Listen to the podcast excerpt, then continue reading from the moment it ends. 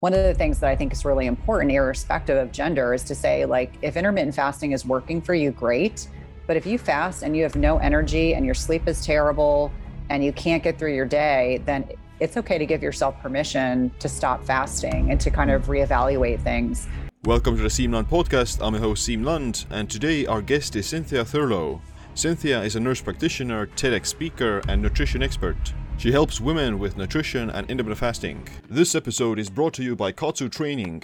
Kaatsu bands incorporate blood flow moderation training that trick the body into thinking that it's lifting heavier weights than it actually is. When traditional weightlifting requires you to reach 70 to 80% of your one repetition maximum to stimulate muscle hypertrophy, then Kaatsu bands achieve that effect only at 20 to 30%. So it's perfect for treating injuries or used when you don't have access to heavier weights. Research about Kaatsu bands also shows it lowers blood pressure, speeds up recovery from injuries, releases stem cells, builds muscle, burns fat, and prevents age-related muscle loss. These things are amazing, and I use them almost every day to recover from my heavier workouts. If you want to try out the Kaatsu bands, then use the code SIIM for a 10% discount at kaatsu-global.com. That's S-I-I-M at kaatsu-global.com. Cynthia, welcome to the show. Hey, thanks. I've really been looking forward to this. Yeah, me too. And uh, maybe maybe like you we can start off with uh, like talking about uh, you have like a big a TED talk where you talk about intermittent fasting and it's you know a lot of people are you know uh, knowing you for about that so yeah how did you get or like how did you give like a TED talk about fasting itself well, I mean, it's a great story. I'm an introvert. And in 2018, I told my husband that I thought doing a TED talk would be a great way to you know, work through some of my introversion. And so I was offered my first TED talk, um, also focused on women's health. And uh, around maybe about two weeks later, I was offered a second. And for your listeners, if they're not familiar with the way TED Talks work, you can't give the same talk twice. So I looked at my husband. And I said, "What do I know a lot about that I can, you know, essentially write up uh, a mock-up of a TED Talk really quickly?" And he said, "Intermittent fasting." So it was really that um, that simple, you know, knowing that it was a, a, topic that I spoke a lot about with patients and with clients and just on social media. And of course, uh, you know, the following year in 2019, I gave that talk, which I didn't realize that intermittent fasting would be the most Googled or searched um, nutritional kind of paradigm or strategy. And so I think that's what drove a lot of interest in the talk itself. And obviously, you know, they they always say that you know one talk can change your life, and it absolutely did. Hmm. yeah, that's awesome. And yeah, it's uh, intermittent fasting itself has become uh, pretty uh, popular, at least like over the past few years. It's like you can see all these different trends uh, in regards to like keto or carnivore or vegan diets uh, coming going, but uh, fasting is almost always like that something that is uh, always there, or like people are interested in it regardless of the type of diet that they're doing. Well, and I think so many people are just frankly tired of gimmicks and they they want to do something that's sustainable. They want to have control. I mean, I, I, over 20 plus years of working in healthcare, I've seen so many fads, as you mentioned, or things that are popular at one time or another. And in, in many, many ways, uh, you know, fasting, despite people thinking it's a fad or thinking that it's novel or new, it's really something that dates back to biblical times. And I have to remind people that it's part of nearly every major religion. And on many levels, it really is something that is intrinsically the way our bodies are designed to thrive. Uh, mm-hmm. eating less often as opposed to uh, you know here in the united states there's definitely a focus on eating frequently to stoke your metabolism as well as many other diet dogmas that i hope will will go to diet heaven and just die yeah. that ultimately will just go away yeah well we, we hope for that uh, but uh, like, how did you get into intermittent fasting itself? Uh, like, um, what, what what are the things that you tried before, and uh, what made you choose fasting?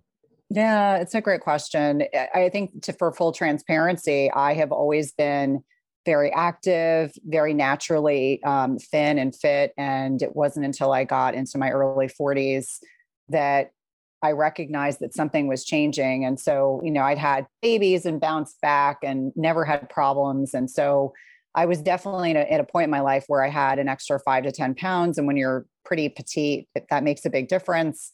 And, you know, changing the way I was eating wasn't working, exercising harder wasn't working. And in the course of one week, um, I remember it was January of 2015, I had three different people, three different women in my life who just casually brought up intermittent fasting and in my typical fashion, I think I dove into you know existing research and read uh, Jason Fung's book, The Complete Guide to Fasting, and so I thought to myself, okay, if there's a physician that's advocating for this, there's some there's some merit, and right. so that's when I started doing it initially for body composition, but uh, I found out pretty quickly that I had so much mental clarity. Uh, my digestion just felt better. I had less bloating and on many levels it was you know one of the first things that i started to really think like this is the missing piece for so many men and women not just middle-aged women but certainly for a lot of people is that this meal frequency that i certainly had been telling my patients you know eat every two to three hours stoke your metabolism eat before and after exercise that's so critical. God forbid you go to the gym and work out fasted. I came to realize that that really wasn't the case. And so i was very i very humbly started to really dive deeper into a lot of different uh, methodologies. And i was frankly very surprised and I, mm. and for uh, on many levels i think that that was one of many reasons why i started to very openly speak out against the diet dogma nutritional dogma that i had been schooled with. You know i trained at a big research institution both for undergrad and grad school and you know very well respected. And and i started to kind of reflect back on like what was my training like? And i and it was like is it any wonder that healthcare providers are giving their patients really bad advice about nutrition mm. and then secondarily the meal frequency piece uh, i believe was largely contributory to why we were spiking insulin and staying in this fat storage kind of mode unknowingly suggesting to all these patients that this is the way that they were going to lose weight and realizing we really were creating the perfect storm right. for them to remain kind of metabolically inflexible and diseased quite frankly so that's where it started from so i always say good intentions mm. and then realizing this really could be applicable to so many other people mm. yeah i think like a lot of people do have a, like a similar story that they first like try it out either out of like uh, curiosity or desperation and uh, then they kind of see the results and they like it or uh, mm-hmm. and then they kind of uh, start to learn more about like why why does it work etc um, and uh, what is the reasons what are the benefits of fasting like beyond weight loss and body composition. And yeah that, that's where they are you know uh, either like well yeah like most a lot of people I do know uh, stick to it at least in some shape or form. And like a very small minority tend to go back to uh, like a more frequent eating. But they may you know do it at least like they overcome this fear of uh, skipping meals and the fear of uh, having uh, this time where you're not eating sort of said like right. it's also like a huge psychological win that you gain actually from it. If you just try it and uh, see some of the results well, and what I think is interesting is that most of us, when we get up in the morning, aren't even hungry. And so when I was growing up, my mother, who's Italian, was always forcing me to eat breakfast before I went to school. And, and we were speaking about this recently. And I said,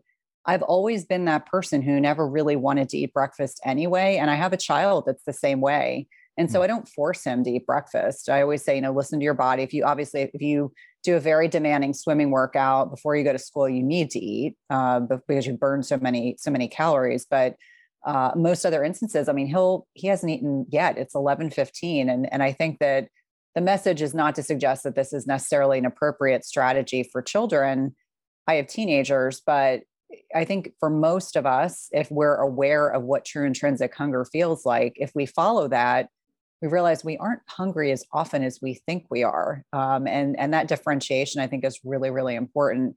And much to your point, you know, this, this mindset that people are going to starve if they mm-hmm. fast. In fact, that was, I think, the first thing I had a family member, a well meaning family member, tell me, well, really, you're just advocating starvation. I was like, no, never. I love to eat. And most people right. that practice intermittent fasting do as well. But unfortunately, that's kind of this boogeyman kind of mentality that people become fearful like they think something untoward is going to happen to them if they don't mm. eat more yeah. frequently yeah yeah it is you know uh, maybe part of it has to do with like you know uh, our parents uh, and grandparents they definitely didn't have like that much abundance of food all the mm-hmm. time they have like this mindset that uh, food is scarce and you can't waste anything away you have to eat everything and yeah, like yeah, actually eat more as much as possible all the time, so that you know you never know when you're going to get your next meal or something. Uh, so yeah, like this uh, scarcity mindset, uh, you know, it has like evolutionary advantage for sure. Uh, mm-hmm. But this year, like just in the modern world, uh, where you are surrounded by this, uh, not even like just the opportunities of food, but just the food that you eat is just that much higher in calories. And yeah. whenever you do eat, eventually over the course of days, uh, you just uh, reach this uh, calorie surplus uh, where you're gonna get you know obese and uh, other health problems come from that. So yeah, it's just the overabundance is kind of the problem.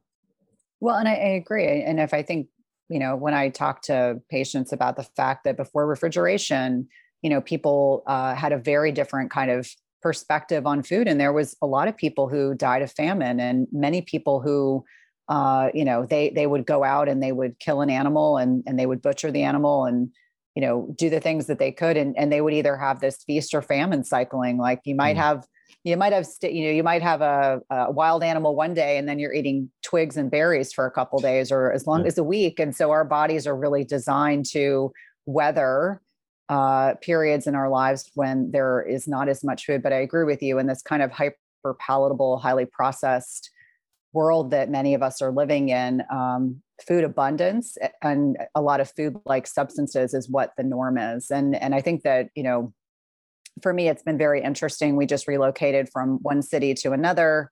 And, you know, while making our journey uh, with our children, you know, having to stop off. And again, I have teenage boys who are very athletic. And so they eat more frequently than my husband and I do and it was very interesting you know I, remind them you know the good better best kind of mindset like i hate and i don't like to eat in a you know like a fast food restaurant so we avoid those. But you know if we pull off to get gas and you know one of them is starving it's like all right pick a piece of fruit and get a piece of cheese or you know try to find the healthiest option with you know what is available. But if you look at the amount of brightly colored packaging and tantalizing colors. I mean, is it any wonder that so many people have really been fooled into thinking that these food-like substances are actually beneficial when if when if if but nothing else, they're really designed for profitability and a, you know this drive for addiction, which is a whole separate topic. But um, I always like to to kind of point out the fact that if you're eating more nat- foods in a more natural state, you are less likely to feel compelled to continue eating them. You will actually feel satiated and um, full and uh, less likely to continue eating. You'll kind of just say, okay, I've had my steak and I've had my broccoli and maybe I had a potato and then I'm done, hmm. um, mm. as opposed to, you know, right. eating McDonald's or Burger King or whatever junk food people are, are enjoying. Yeah. Yeah, that's uh, definitely like entire science goes behind there of making the food a very uh, hyper palatable and very uh, tasty. So did you have like any uh, growing up did you have like any uh, of these um, or like how did you have like any uh, bad relationships with uh, like junk food or um, were you addicted to sugar or something like that? Because like nowadays a lot of uh, kids i would imagine are mm-hmm. having like these kinds of things. Yeah no i was really fortunate because my mom uh, my mom's mom was german and my grandfather was italian. And so my grandparents grew up during the depression and uh, my grandfather was a first generation american and so they did a lot of they, they had a, an amazing garden and they made everything from scratch and my grandparents had five kids and both worked full time i don't know how they managed to you know make like real whole meals. So i grew up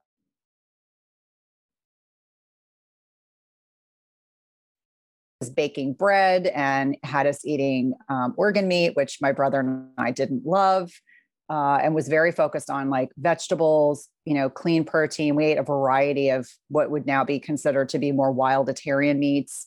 Hmm. Uh, and I was very fortunate that my parents put a, a, huge priority on, you know, eating eating at home and eating whole meals. And even when I went to college, I remember my father saying to me, it was very important to him that I didn't go to college and, you know, suddenly, you know, gain the, the dreaded freshman 15. I don't know if you have that that phrase um, in Estonia, but where a lot of people go off to college and maybe they've eaten healthy at home with their parents and then they have access, unfettered access to junk.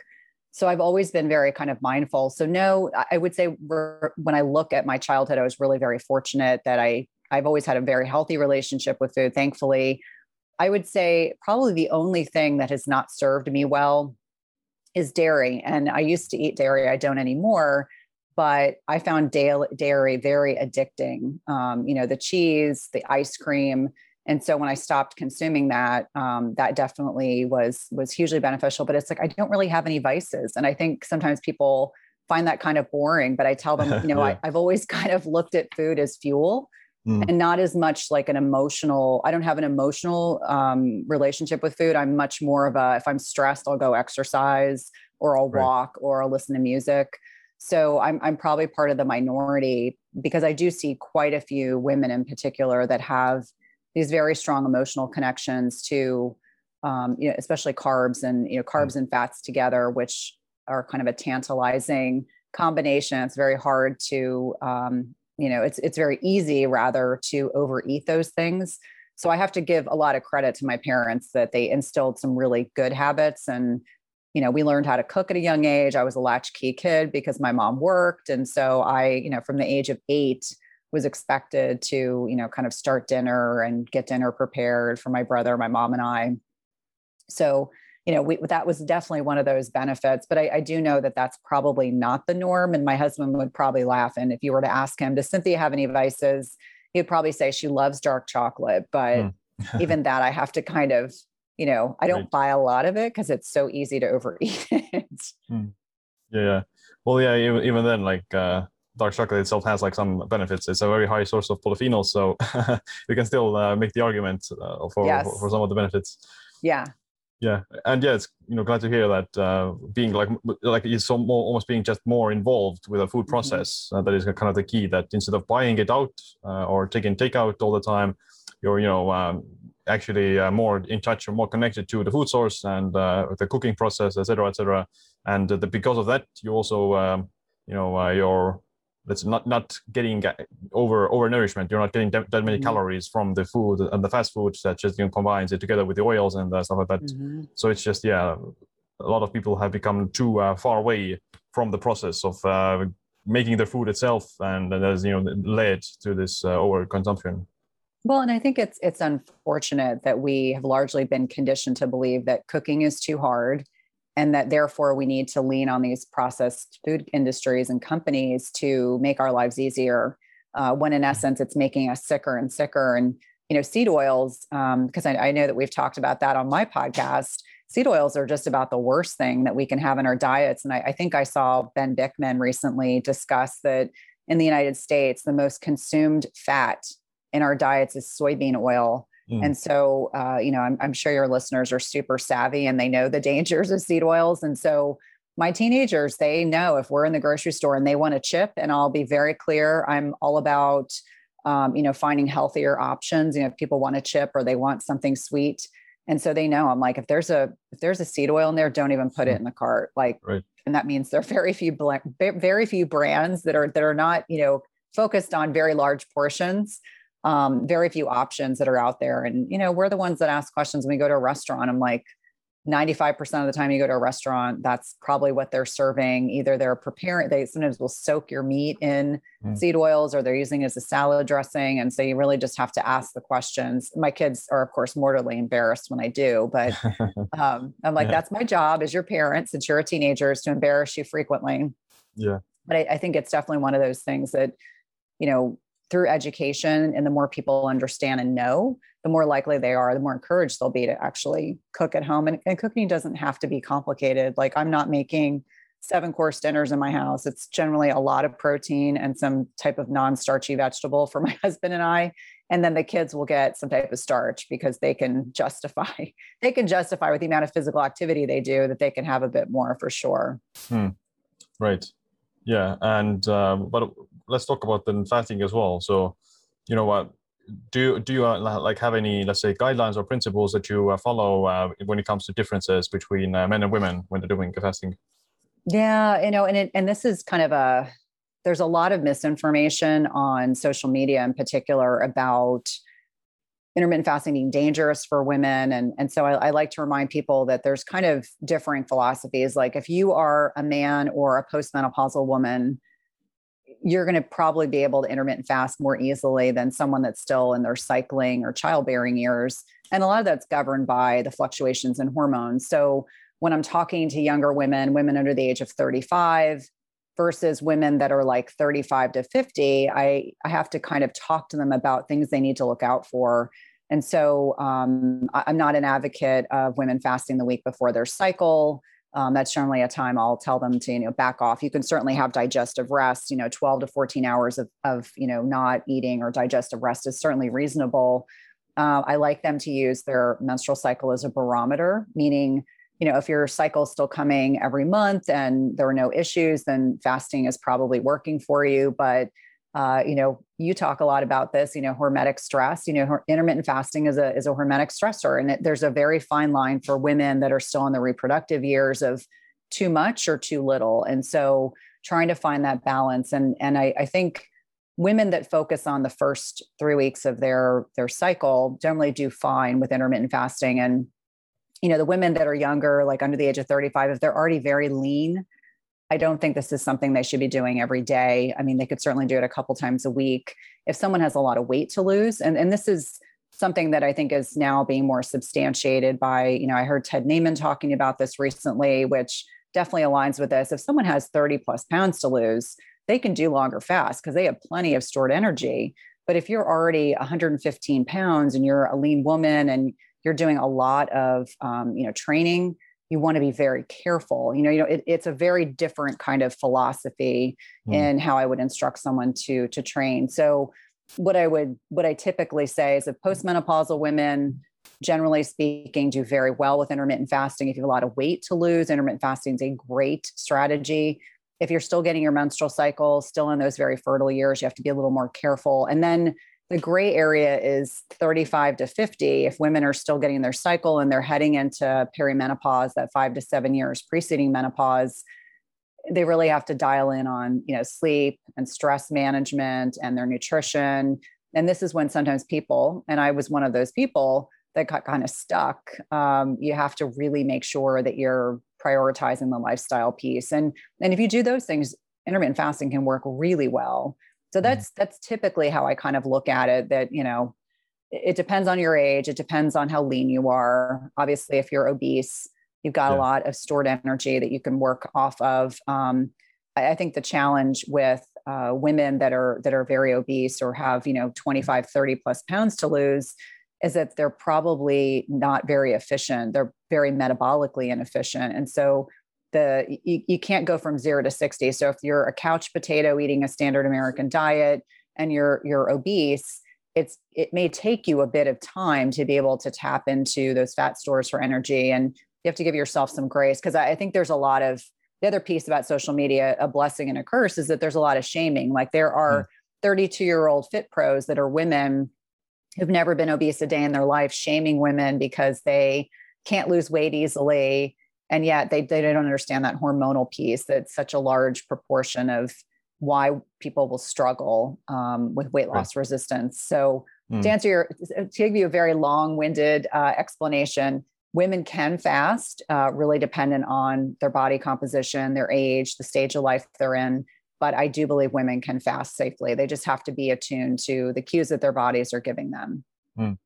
yeah absolutely i agree and yeah, the, there are some differences, uh, like not necessarily even not necessarily between genders, but just the bodies themselves. Mm-hmm. Like the same can apply to men. Like uh, if um, if a man is uh, super obese, then they can for sure fast for longer. Whereas if they're very lean, then they're gonna get like this uh, low thyroid much faster and uh, like the uh, other negative side effects. So you always have to just tailor it to the individual, not necessarily uh, like the gender or um, mm-hmm. or the age even. So to say, like yeah, everyone has their different tolerance as well as adaptation and also like requirements. So if you are like super physically active, then it doesn't really make sense for you to uh, try to uh, fast for that long because yeah, like you need to eat those calories to uh, refuel yourself and repair the muscle, etc. So yeah, it's very uh, context dependent to like the individual.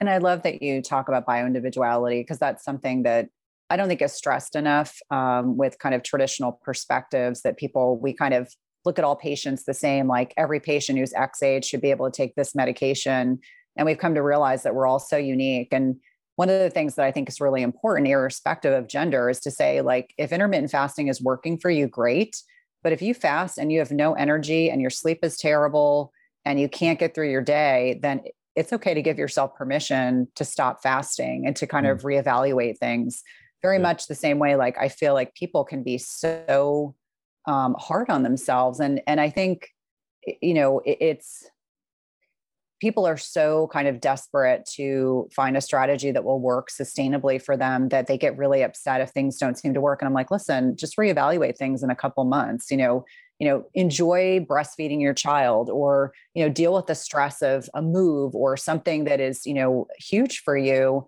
and give yourself the opportunity to really pause and reevaluate things later. Like it doesn't mean if it doesn't work right now it'll never work. It mm-hmm. might just be that at this point in time your body is trying desperately to tell you like give me a timeout. Like just let's stop and reevaluate yeah. things before we continue doing this. Yeah, it's like strange that um, once you are in the routine even if you're doing one particular like a fasting window then changing that is also uh, like uh, mm-hmm. uncomfortable. It creates resistance. Like people don't want to change uh, just for the sake of not changing, uh, yeah. even if even if it's like something that they enjoy or something that they don't enjoy.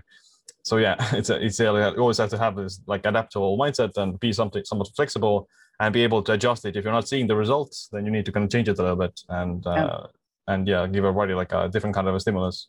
Absolutely. And it's interesting because um, in 2019, I had a very lengthy hospitalization and I went like 13 days without being able to eat. And, and since mm, that time, I have honestly not done a really long fast any more than 24 hours. And so I'm pretty continuously asked, you know, why, why haven't you done longer fasts? And I just said, you know, I don't know if it's, if it's an, if it's kind of a psychological, you know, thing after what I went through, where obviously I, I couldn't, I physically couldn't eat for that amount of time. Um, but for me, it, it, no longer serves me to do really long fasts, and that's mm. okay. Mm. Much to your point about kind of reevaluating. And so for me, I, I do anywhere from 16 to 20 hours a day. Sometimes once a week, I'll do a 24 hour fast. Some days I'll break my fast at 13 hours. If I'm really hungry and I hmm. really was in the gym lifting weights and I come home and I'm like, my blood sugar, because I wear a continuous glucose monitor, my blood sugar is, you know, 74 and I'm very hungry, completely fine to break my fast early. I'm not rigid. And, I, and I'm sure you ascribe to the same philosophy that being flexible with yourself is really critically important because we're not the same day to day, hour to hour. And it's important that we remain really attuned to that. Yeah. Um, I didn't know about the 13 hour or 13 day fast. So, uh, like, uh, I'm curious to know, like, uh, I imagine you lost a bunch of weight. So, what was like recovery protocol after? Like, how did you uh, regain your metabolism and weight? Oh, it was that was kind of like a nightmarish. I almost died. Um, so in February of 2019, I went to the hospital with like the worst abdominal pain I'd ever had. And, and to make a very long story short, I had a ruptured appendix. Mm. But at that point, I had already, I, I had something called pancolitis. So my entire length of my colon was inflamed. And at that point, they had considered taking me to surgery that night. And I just begged them not to because I didn't want to, I didn't want to have to wear a colostomy bag. And for anyone who's listening that's not familiar with that, if they take your colon out, uh, you have to wear a bag um, where your your food digestion or the food contents will go. It's almost like you know wearing a a pouch, uh, oh. which is on many levels is really unpleasant. And so during that 13 day hospitalization, I ended up with a lot of complications. And so I lost 15 pounds. And I'm normally about 115, 118 pounds. So for me, it was such a substantial loss of weight mm. that, um, you know, when I got home after 13 days, um, my digestion was just wrecked. Uh, the only thing that I could tolerate was uh, bone broth and I could tolerate like boiled meat. That was it. Hmm. And for anyone that's ever done a carnivore diet, uh, sometimes that's the easiest, most digestible food for your body to eat. Forget about vegetables or fruit or anything that had fiber in it. And really, that's where I stayed for about nine months. But to speak to your other point, um, obviously, I had 15 pounds to put back on. And I remember I had never really in my entire life experienced hypoglycemia or low blood sugar. But I remember about a week after I had got home from the hospital, I had to come back because I had a, a fistula and I had a drain put in. Uh, and, and, they were monitoring this every week because they wanted to pull it. And I, I wasn't, I wasn't at a point, I wasn't, um, I was still very sick. So they couldn't take me to surgery. And so every week I would go into this interventional radiology suite and they would determine whether or not the fistula had resolved. And just walking from the car into this radiology suite, I remember I was dizzy and it didn't matter how much I drank, it didn't matter how much I rested. I was so weak and my blood sugar was so variable. I remember telling my mom, like, I now understand how badly diabetics must feel, you know, really brittle diabetics. Um, and so, you know, it started with primarily a carnivore ish kind of diet, a lot of rest, um, a lot, a lot of, you know, conventional wisdom of, you know, I had lost so much muscle mass because um, that's what my body was breaking down for fuel. I mean, they gave me about a week and then they put me on um, an IV. It's called total parenteral nutrition, which is affectionately referred to as the bag of crap. I didn't want right. it. Uh, and so when I was home, it was really just, you know, building my strength back up. And it probably took about three weeks to feel like I could actually like walk around and not feel like I was just so weak the irony is I did that second TED talk 27 days after I came out of the hospital. And I just don't think things had, my brain hadn't fully appreciated what my body had been through. But to get to the intermittent fasting piece, I did an intermittent fast for about three months. And it took probably, I had my appendix out six weeks after I left the hospital. And it took another six weeks before my surgeon would even let me do body weight exercise. So I was out of the gym, not doing fasting for a period of time.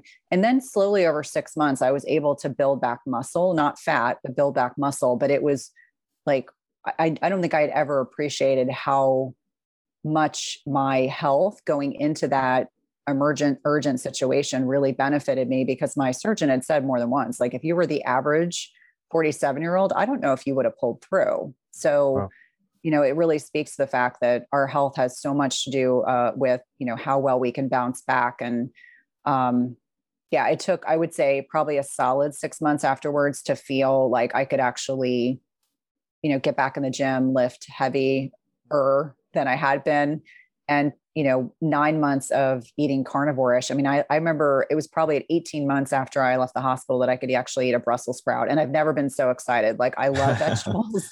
to not be able to eat vegetables or even like a salad was, uh, listeners probably think that sounds crazy, but I remember thinking like how grateful I was when I could mm. finally get to a point where I could actually eat something that had fiber in it and not, you know, not have my body just completely um, let me know that that was not not the direction it wanted me to go in. Wow, well, that's a crazy story. Yeah, definitely sounds a bit, bit of, like a yeah difficult uh, thing to pull through. And, yeah, uh, yeah. Like I mean, there's certain. Yeah. Sorry, I was going to say there's certainly people that go through worse, and I always sit in complete gratitude that I got through it. I had a great team, and hmm. um, you know, obviously, I, I knew the things I needed to do to heal, which certainly helped. And you know, I I, am just eternally grateful because there could have been a very different outcome, and and I recognize that. Hmm. Yeah, but uh, did you feel like during the uh, the 13 days um like um how was your like hunger levels did you get hungry or such because like people think that you know the longer you fast then the hungrier you're gonna get and like uh, by day three or day four you're like absolutely absolutely starving but that, that's not like usually the case no, well, it's interesting. So the first week I was just so thirsty because part of the small bowel obstruction and the ruptured appendix was that I was vomiting constantly and they couldn't control the vomiting. So.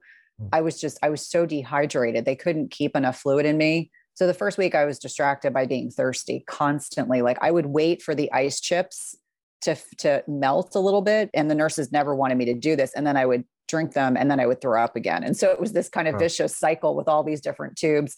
But on week 2, I do distinctly remember I dreamed about burgers. I mm. dreamed about a juicy hamburger all the time. That's all I thought about. And I remember telling my husband and he was like you're not even like, like a big burger person on a good day. And I was like, that was all I thought about was meat. So I was definitely hungry week two.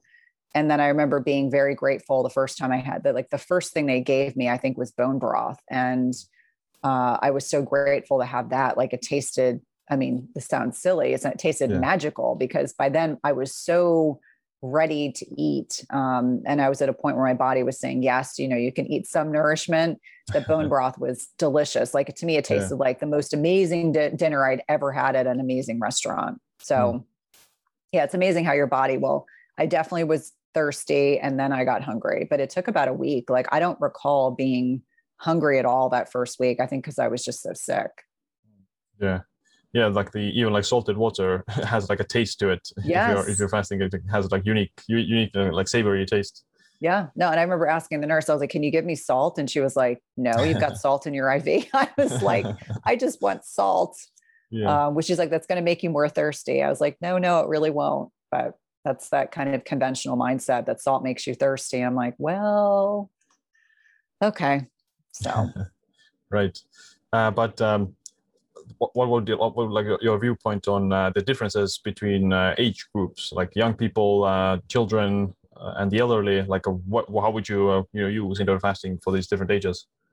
Well, I don't generally recommend fasting for kids. I, I think that, you know, from the perspective of if, if a child's obese, because I get a lot of these questions, what would you do if a child's obese? I'm like, put them on a low carb diet. I mean, mm. you know, lower carb, less processed carbs, up their protein. Um, I think that's reasonable. But I think when children are still growing, even if they're teens, like I have a five foot 10 15 year old who's still growing and i would never want him to restrict the the macros that he's consuming so with kids and people that are still growing no um, I, I, think you can change nutritionally what they're consuming to make better food choices if they're dealing with metabolic uh, instability or inflexibility or they're obese um, when it comes to the elderly and so i took a lot of flack in my talk because i said if you're older than 70 you shouldn't fast but it's from the context of most of the 70 year olds that i knew in my patient practice were fragile and diabetic. And so I think it's always in the context of the individual. So do I know 75 year olds that hike mountains? Yes, I have an uncle who does that. He's the fittest 70, he's probably the fittest man I know over the age of 55. Uh, mm. and he's incredibly fit. Obviously, always in the context of, you know, are you aware? Are you physically active? Are you aware of what your blood sugar feels like when it's too low? You know, do you make good food choices? So, and that could really apply to any age. So, you know, usually when I say my absolutes, kids, frail individuals of any age, people who've been hospitalized, anyone who has an eating disorder, I take a lot of flack for this on social media too, but I see a lot of fit pros that will hide their anorexia and intermittent fasting, like very proudly, and they look so emaciated. I'm like, you're not eating any food. you're not kidding anyone. Right. Um, you know, they really have to be careful. They have to be working with someone that uh, can provide the emotional support if they are binge eating or have a history of that, or bulimic or anorexic. Um, I also think about people that are just metabolically so unstable. And I mm. had a lot of these patients, they've got kidney disease, they have cardiovascular disease. Um, you know, they're diabetic. I would say get your healthcare provider involved. You know, make sure you're having a conversation. I think most healthcare providers don't know enough about intermittent fasting and they genuinely are curious. A lot of them are very curious. They want their patients to have wins. There are plenty of people that have vascular disease, renal disease that do fine with fasting, but they need to like kind of hook in their healthcare provider so that they're all on the same page because they may need adjustments in their medications and that that's oftentimes what happens. Either the blood pressure their oral you know hypoglycemics their um, other medications need adjustments because they start to lose weight which is a wonderful thing. So but yeah generally kids i i, I get a mm-hmm. lot of questions about that. I'm like not a fan. And my kids know that ironically. I'm like don't tell anyone that i tell you to fast. Yeah. that would be a problem. That would yeah. definitely be a problem yeah, I agree that uh, they don't need to do like a specific fasting routine or window, uh, but yeah, they probably should learn to differentiate like their actual hunger from the cravings and from like just mm-hmm. snacking on junk food and that sort of thing. So that is definitely like a very useful skill to have. And yeah, uh, yeah like just just eat a whole foods diet and you know fortunately, like children's metabolisms are still, let's say, um, working to a certain extent uh, properly, and you can mm-hmm. save them uh, quite easily yeah, compared to like someone who's uh, in their, let's say, 60s or something. Then their yeah. metabolism is already slow, slow down, and their thyroid is low, etc. So it's much harder for them to change without yeah. any like drastic intervention. Whereas with children, they just need to like children just burn so many calories already and uh, you just need to make some of the better food choices and uh, naturally yeah. gonna like start to lose weight and get healthier well, and it's interesting because I have one child who, um, my older son, who plays football, and I'm always harassing him. I'm like, you know, he's he's very much a carnivore-ish kid. Like he really like will really focus on meat, but he likes lean meat. And I'm like, you need some fat. So I'm like, I don't care if you eat an avocado. I don't care if you have some cheese. You need some fat in your diet. So he finds he's hungry all the time, and I'm I always say to him, you need more fat in your diet. And then my younger son, who likes to cook, who's a swimmer, who also burns a tremendous amount of calories, he will be very thoughtful when he puts meals together and he likes to cook. So he'll get in the kitchen and he's my kid that generally doesn't eat breakfast unless he's swimming that morning. Um, and he'll just, he'll whip up like, I mean, I always say he's like my gourmand kid. He know he'll pick out herbs and, you know, he's very, very kind of creates these very intricate meals. I always say, you know, one day you're going to make your, you know, future wife very happy that you know you enjoy cooking and and you take great pride in it um, and he'll spend like an hour you know making his lunch. I'm like okay mm-hmm. knock yourself out. But yeah no kids kids are unique in that they're their baseline metabolisms are i mean they're growing. That's really what it comes down to especially with you know young boys. They've got so much you know extra circulating testosterone and you know they they can hand it like i'll watch my kids make a, a massive bowl of rice and they'll put some meat on top of it and i'm like I would never tell an adult to ever eat that much rice, but you know, they're building muscle and they really mm. like they're in the gym and they're lifting and all the things that they're doing. And like they can get away with that. But I would not suggest that for a middle-aged man or, or woman in most instances. Um, it would probably backfire on them. Right. So, so yeah, I would I would imagine then you're more a proponent of a like a lower carb approach for most people. I am, um, although I'm very sensitive to the fact that um, I, I, don't restrict carbs for my kids. Um, you know, my husband still does martial arts. And so, you know, I, I always say, like, we sit down at dinner, my dinner may look a little bit different because there might be uh, a lot less carbohydrate on my plate. But I think for a lot of people, cycling your carbs is a great way to kind of kick yourself out of ketosis. You know, I wear a continuous glucose monitor, and so I'm always doing experiments to see what my body tolerates best. I'm sometimes, frankly, surprised. There are some things like for as an example, um, tropical fruits oftentimes get demonized, like, oh my God, don't ever eat banana, don't eat a mango, don't eat pineapple. I can eat all of those things with a negligible insulin response. However, if I eat, um, you know, rice, completely different uh, response. You know, my blood sugar will really spike, even if it's a small amount. In fact, we've done.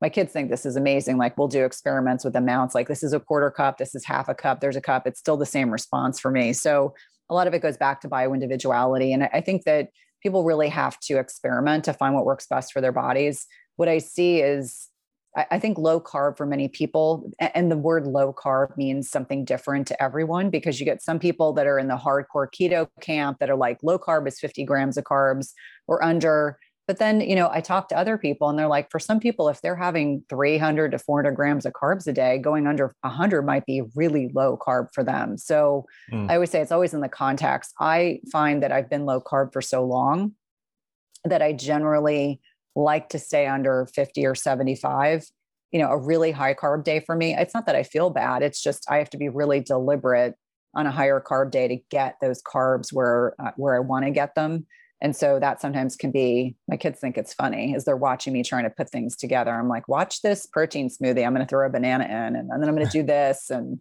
you know, trying to find some, some balance, but it's so, it's so bio individual, like what might work for you may not work for me, may not work for someone else that's the same age. And so a bit of experimentation and having a CGM that's probably, mm. uh, you know, that biohack for me has been the most enlightening because I, I think there's this common, misconception um, and i say this with reverence because i got skewered on social media last week by a very famous vegan cardiologist who will remain nameless uh, because uh, you know they're stating you know, the research doesn't support using cgms in people that don't have diabetes. And i was like that's complete crap. Um, i think it's one of the most invaluable tools people can use irrespective of you know yeah. whether they're insulin resistant diabetic or metabolically flexible. And why why would you not empower people to you know get data or information that can help them make better food choices? Yeah.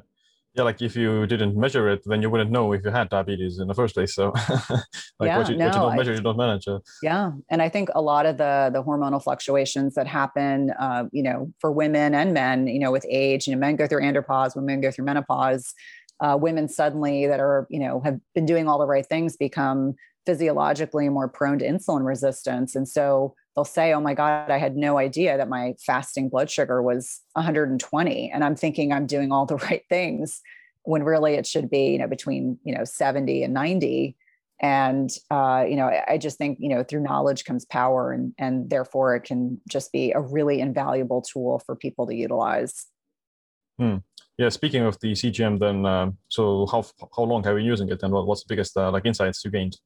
Yeah, since November, um, I just decided that if I was going to be suggesting that my clients and patients wear them, that I should probably dive into using them. And, and quite honestly, you know, I, I took a break probably for a month in between, but I, I just felt like, you know, given all the unique things that were happening in my my life and my world at that time, I was like, I really want to know, like, what's the net impact of not good sleep, stress, food choices um, you know, I, am at a point now where, you know, I started taking some testosterone because my testosterone levels were low and we're working on all the other things. And I was like, I'm really curious. Like, I want to know what happens. and so what's been wonderfully beautiful for me is uh, the net impact of my exercise is not it, it, doesn't spike my blood sugar. I mean so i hear a lot of people talking about the fact oh i had this really vigorous workout and my blood sugar spiked really high. Well that doesn't happen for me. Um, the net impact of a lot of foods that i assumed would have an impact on my blood sugar negatively were fine. Like i mentioned tropical fruits for some reason i don't eat copious amounts let me be clear. But i mm-hmm. was like oh if i eat a mango i'm curious to see what'll happen. And it's like a blip. But you give me a plantain totally the opposite. Plantains spike my blood sugar. Um, I've come to find out a lot of grains do. Um, you know, negligible impact of you know protein and healthy fats, and so it. I actually started flipping my macros, a little more healthy fat portions, a little smaller protein portions. I'm still hitting my macros that I that I aim for, but I'm dividing it into three meals in order to do that as opposed to two. Um, and so, you know, I, I think those kinds of small, kind of subtle shifts can make um, you know my sleep is better. Uh, you know i'm able to hit my targets you know i'm able to go up on my weights. And so for me just personally i feel like it's um, it's another layer of information that validates the lifestyle choices that i kind of ascribe to. Will i get to a point where i'll need to take a break? Yeah i, I don't think i'll wear it forever. Um, i think the the cgm company that uh, I use and recommend. I'm sure they love the fact that I've been wearing it for so long. And I always explain to them it's really more an N of one. I'm just curious to know how it impacts me, but I don't allow myself to abuse it. I, I don't check it repetitively. I know I've had a couple mm. clients who actually didn't enjoy wearing it because they were just scanning this the continuous yeah. glucose monitor throughout the day. And I was like, I scan it in the morning, I scan in the afternoon, I look at it at the data at night. That's all I do. And then I can kind of decide is my medication working well for me you know how do i feel? What's my sleep like? And you know that for me is always really invaluable. So i think it can be helpful. Have you i'm sure you probably have worn them.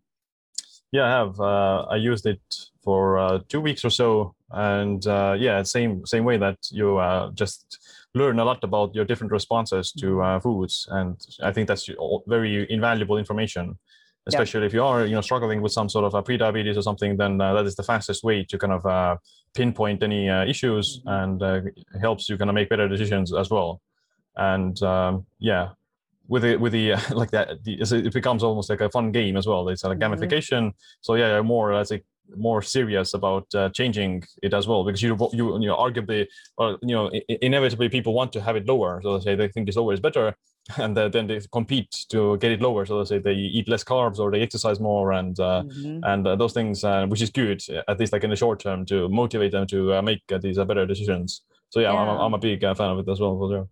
Well, and it's interesting because there's so many different ways to lower your blood sugar in such benign ways. Like I tell people all the time, um, the neighborhood we just left, there were a lot of people that would walk at dinner time, and I used to joke and say to my husband, "This must be like the empty nesters thing that people do at night. And so, you know, when you really look at the research, like a five or a 10 minute walk after a meal is a great, easy way to lower your blood sugar. And I tell people, like, we just need to be moving our bodies more. Like, that's, you know, another reason. You know, the other thing I like to kind of track is how many steps I've walked in a day because it really gives me a sense of, you know, have I been active and really aiming. Um, one of the, the one of the pros about COVID and, and social distancing was that the only thing I could really do outside, because at one point it was very strict where we lived, was that I could walk unencumbered. And so I really got into the habit of, you know, hitting 12 to 15,000 steps every day, which people think is nuts. But I'm like, no, I, I then became, you know, I got very acquainted with getting outside in the morning without sunglasses on and getting, you know, sunlight exposure and, you know, really uh, enjoying that ritual that for me was a great way to start our day. And and now obviously we, we don't have as much time to do that but you know always aiming to make sure i'm getting that baseline movement into my schedule which i have people ask me all the time like how do you do that? And i said i just make it a priority. Like i have two dogs and i make sure they get a mile walk in the morning. It's hot where we are right now pretty hot for them to walk. And i always make sure they get a walk in the day and towards the end of the day and you know, you just it all adds up over time much you know to like the point that we're making about all these you know these hacks or these little changes that we can make in our lifestyles that have a huge net impact in uh, mm-hmm. you know how how our lives go hmm.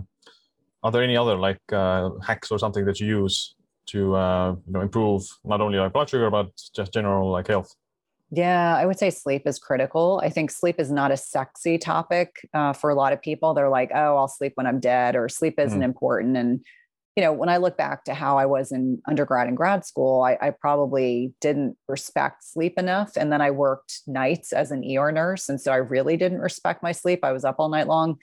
But I think that sleep is so profoundly restorative that uh, you know, sleep quality is huge. I mean, that's like foundational to our health. So making sure people are really prioritizing that, um, you know, getting seven, eight hours a night of high quality sleep, you know, wearing blue blockers, which is harder in the summer, but much easier in the wintertime or fall months when, you know, the days are a little shorter. You know, making sure if you're struggling with sleep, like finding out why. Like it's not enough to just supplement yourself out of a crappy lifestyle. Like you really supplements are helpful. Um, and I'm a, a huge advocate of the right supplements for the right person. But the sleep piece is critical. I think stress management, and obviously, everyone in the world has had more stress in the past, you know, 16, 17 months than they did before. So finding ways to decompress, de-stress, um, exercise is huge for me. I meditate. I also wear, it's actually sitting on my desk, the Apollo Neuro. Are you mm. familiar with this? Yeah, yeah. Okay, so the Apollo Neuro is a device that you know people can wear, and you know the the research was done initially on PTSD um, patients, but can now be extrapolated to people that are you know just normal non PTSD individuals. And for me, I just wear it during the day, and it can be both stimulating and very relaxing. I actually wear it to bed a couple times a week, and it'll turn on a cycle. And so it's just tapping, but it's it's nearly imperceptible during mm-hmm. the day, I wear it on my ankle. Um, and my kids always say it looks like a LoJack device. So looks like a home monitoring device, like I'm a prison yeah. parolee. So sometimes I'll forget and I'll wear it out to a store. And my kids are like, oh my God, you're so embarrassing. um, but I would say, you know, stress management is critical and really dialing in on that because, you know, the stress piece, if your stress isn't properly managed, it's going to raise your cortisol, which is going to impact your blood sugar. Same thing with sleep same thing with you know your satiety hormones i remind people um, touching on the sleep piece because i think this is particularly relevant that if you're getting less than six hours a night of sleep you know based on study research we know your blood sugar is not as well controlled. We know it impacts your satiety hormones. So you're not going to crave broccoli. You're going to crave crap like cookies and salty foods and things like that. I would say just having a connection to other people you know i think given the pandemic, I think many, many people that live by themselves or weren't able to connect with others were really, really lonely. So finding some way to connect with others um, is very beneficial, um, certainly. And then, you know, just making really good, better food choices. Like we don't have to be perfect. It's always that kind of good, better, best but i think making better food choices like what makes you feel good what makes you not want to fall asleep after a meal like that's always a sign that your blood sugar is probably not doing heading in the right direction if you get sleepy after a meal if you're craving more food after a meal um, if you're craving sugary junk you know something's kind of amiss and then the other piece i think is um, that's important is just being empowered so you know asking for the right labs like when you go to your healthcare provider you know asking for a fasting insulin it's not weird it is not a weird lab, but oftentimes that is the first lab that will become dysregulated when we're having blood sugar instability or inflexibility. And so I tell people it's not enough to get a hemoglobin A1C. It's not enough just to do a fasting blood sugar. It's not enough to get a two hour postprandial. You really need to be looking at that fasting insulin and really understanding um, that that may be the first piece of the puzzle. And so, mm. you know, I typically like to see that between like three and five or three and eight. I had a woman, you know, two weeks ago came to me and her blood, her fasting insulin was 22. I said, well, um, oh. this would be why you're not losing weight. and I had to have a whole conversation about that. But, you know, just asking the right questions, getting the right information. Um, if you're struggling with, you know, your blood sugar is looking at thyroid, making sure you're looking at, you know, hormonal pictures, um, and not being embarrassed to advocate for yourself. And if you don't get the answers from one healthcare provider, that's not the end of the world. You just have to find the right person that will be able to listen and evaluate your symptoms. Um, and, you know, certainly that will help. And then eating less often. You know, we're not meant to eat every two to three hours. We are not meant to eat many meals or snacks. In fact, the word snacking drives me crazy because that is, a, again, a byproduct of the processed food industry. And as an adult, like we shouldn't need to snack. Like if you get hungry in between meals, it's because your macros, your protein, fat, and carbs were not properly put together. And, and more often than not, it could be as simple as you need a larger portion of protein, maybe you needed to actually add some fats to your meal. Um, something as simple as you know having olive oil and a dressing on a salad. It doesn't have to be complicated. And then you know the other piece is just you know listening to your body cues. I think that for a lot of people, they intrinsically have lost touch with what true intrinsic hunger is because they've just been conditioned that I have to eat every two to three hours. I ate breakfast at eight. I ate, you know, a, I ate a meal at 12. I ate at dinner at seven o'clock and I do the same thing. And I repeat and I eat meal like mini meals in between and drink sugary beverages. And I'm like, I think the statistic that um, I heard most recently was that the average American consumes a sugar sweetened beverage or food 16 to 17 times a day. And if you're doing that, uh, you're not ever allowed allowing yourself your body's oppor- give it an opportunity to, to you know keep your insulin levels low. And and that's really where you want them to be. You want your blood sugar to be impacted when you eat food and it to come back down again. And, and in between your body does all these magical magical things that i'm sure you probably have spoken a lot about on the podcast uh, with regard to autophagy and um, a lot of the intrinsic benefits you know ketone production et cetera but eating less often is critically important. Really, I mean, anyone that's at a point of the age of 18 years old can benefit from eating less often. And I like to say it that way because when people hear the word fasting, sometimes it freaks them out.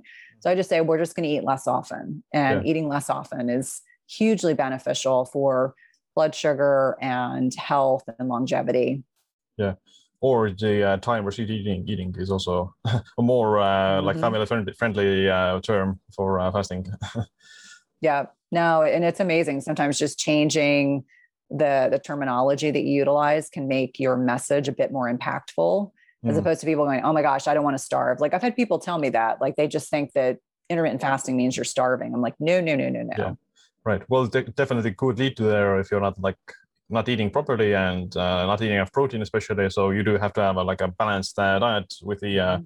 right macros as well uh, accompanying it. So, yeah, no, I totally agree. I, I think for a lot of people, they people can get away with intermittent fasting around a processed food diet, but if they really want to garner the benefits, they have to change the way they eat. You know, you can to a certain extent at a certain point in our lifetime i think you know people up to a certain point and i don't want to say it's any particular age and eh, but you definitely I, I was able to get away with a lot more in my 20s and my 30s than than i am in my 40s and so i think people just have to be aware that at some point you have to change your diet. Like you can do all the things that we're talking about but ultimately it all starts with food. Like you you want to give your body the best quality nutrition that your budget permits. It really does come down to how critically important that is and it may mean that you know, I, I tell people all the time that when I tell people what we spend on food in my house on a given week or month, people are astounded. And I said, well, you know, we don't really eat out. You know, we're we generally eat in.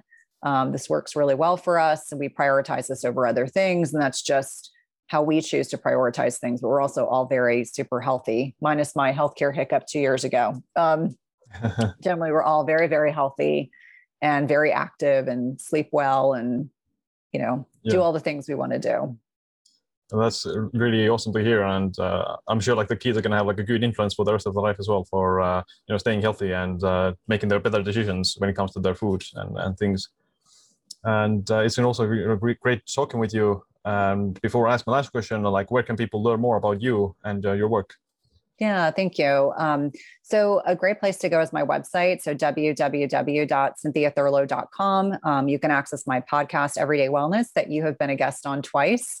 Mm. Um, I'm active on social media Instagram, um, YouTube, Twitter, uh, Facebook. I've got a private Facebook community that's free. Um, it's intermittent fasting lifestyle backslash my name that you're more than welcome to join but that's probably the easiest way to connect. And I do have a book coming out in 2022, uh, all about women and intermittent fasting. So they're they're targeting that March of 2022. So that's coming out as well. Awesome. We're going to put all the links in the show notes. And uh, my last question is, uh, what's this one piece of advice or a habit that you wish you adopted sooner? Oh, goodness. I think I probably uh, should have prioritized more sleep. I think, you know, years of working in a pretty demanding, you know, first it was ER medicine, then cardiology as a nurse practitioner. I think I I would just stay up really late. Like my kids would go to bed early and I would just I would stay up till, you know, 11, 12 o'clock. Then I'd get up at four and go to the gym. And so the sleep piece for me, I definitely probably had 10 years of my life where I, I wasn't getting mm. the kind of sleep that I should have been getting. And so now that I sleep better and I put myself to bed, and everyone in my house teases me and makes fun of me because I go to bed earlier um, than everyone else because I have teens. Um, I, I, think the sleep piece, because I, sleep is truly foundational. I mean, that's where it all starts from, and everyone feels better when they when they get higher quality sleep. So I probably would give myself some grace and remind myself that all the chores and all the errands and all the things will will be there in the morning. Um, but it's better to go to bed a little bit earlier and get higher quality sleep. Hmm. yeah that's right. Sleep is yeah pretty uh, important and uh, yes. it definitely will have like just better results in your uh, fat loss as well and uh, mood yeah. and uh, all the things. Absolutely. Well it's been uh, great talking with you and yeah looking forward to your book and other work in the future. Thank you. Have a great rest of your day. You too